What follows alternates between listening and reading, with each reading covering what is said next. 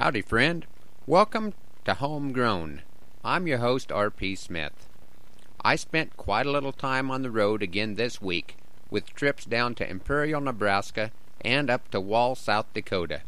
I made a little side trip on my way to Imperial through Arthur, Nebraska. I was sure glad that I did. My first stop was at the Rose Saddle Shop because I had missed the sign for Marshall Hat Services.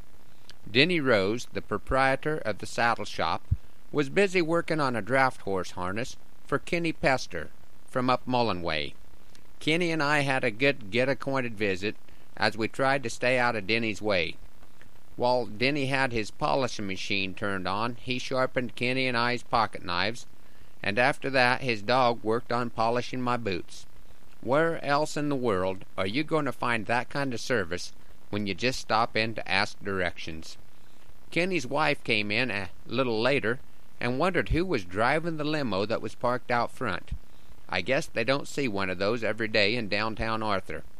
I admitted that I was the one driving the 1986 Super Crew cab Cadillac, and that it actually is used more by my wife, Beth, than it is by me. It was previously owned by a funeral home in Kansas City. The six doors make it mighty handy for loading and unloading our family in a fairly smooth manner. And when we bought it, it sure looked like the most rig we were ever going to buy for three thousand dollars. After a good visit at the saddle shop, I made my way up to the hat shop. I had talked with James Marshall at Old West Days in Valentine last October, and he'd thought he might be able to ha- help one of my hats that was starting to look a little rough.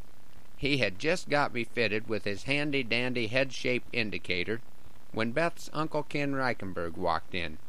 He had never stopped in at the hat shop before, but I was glad that he did that day.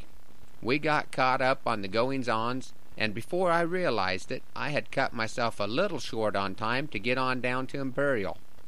I met some wonderful folks down at the Chase County Young Farmers and Ranchers Group. We had a great supper, and I enjoyed sharing some of my ramblings with an attentive audience. It doesn't happen very often that I take extra time to catch my breath in places like Arthur, Nebraska. That's too bad because there's a lot that we miss in this world as we hurry by.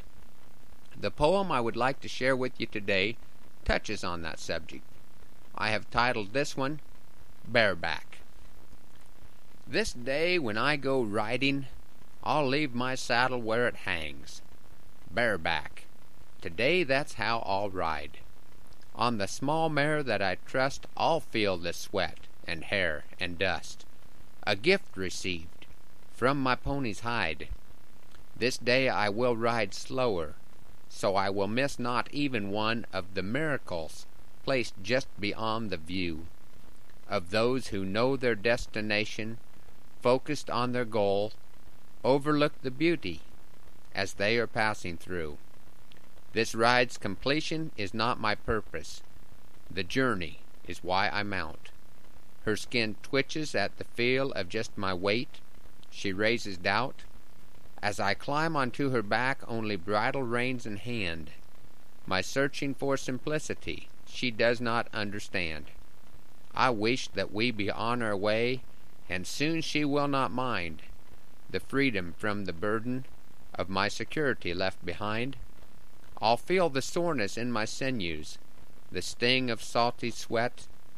Even though I feel discomfort, I will not regret a life lived with nothing felt would surely leave me numb, and when the hardships come I quickly would succumb. Are hard times to be avoided? My efforts would be in vain, for I would have no understanding of others' challenges and pain. If I could avoid all suffering, knowing joy would be the cost, no thrill of the moment or tragedy of moment lost.